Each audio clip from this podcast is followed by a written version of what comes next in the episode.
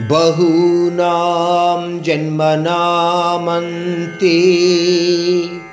జ్ఞానవాన్మాం ప్రపద్యతే. వాసుదేవ సర్వమితి సమహాత్మా సుదుర్లభ. ఈ శ్లోకంలో పరమాత్ముడు మరొక్కసారి జ్ఞానతత్వం పొందడము అంత సులభము కాదు అని గుర్తు చేస్తున్నాడు. అంటున్నాడు ఎన్నో జన్మల తరువాత జ్ఞాని అయినవాడు అపరా ప్రకృతి మొత్తము కూడా వాసుదేవమయమే అని ఆలోచిస్తూ ఉంటాడు.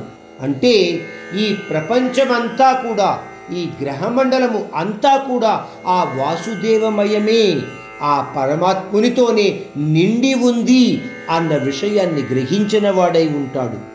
సమస్త గ్రహమండలాలలో కూడా ఆ పరమాత్ముడే ఉన్నాడు అని అనుకుంటూ ఉంటాడు. ఇంకొక రకంగా చెప్పితే అపరా ప్రకృతి లేదా పరా ప్రకృతి ఈ రెండు విషయాల గురించి మనము అంతకు ముందు శ్లోకాలలో చాలా వివరంగా విన్నాము.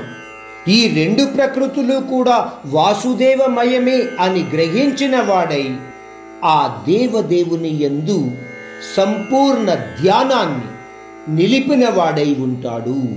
అందువలన జ్ఞానతత్వం పొందడము అనేది అంత సులభమైన పని మాత్రము కాదు.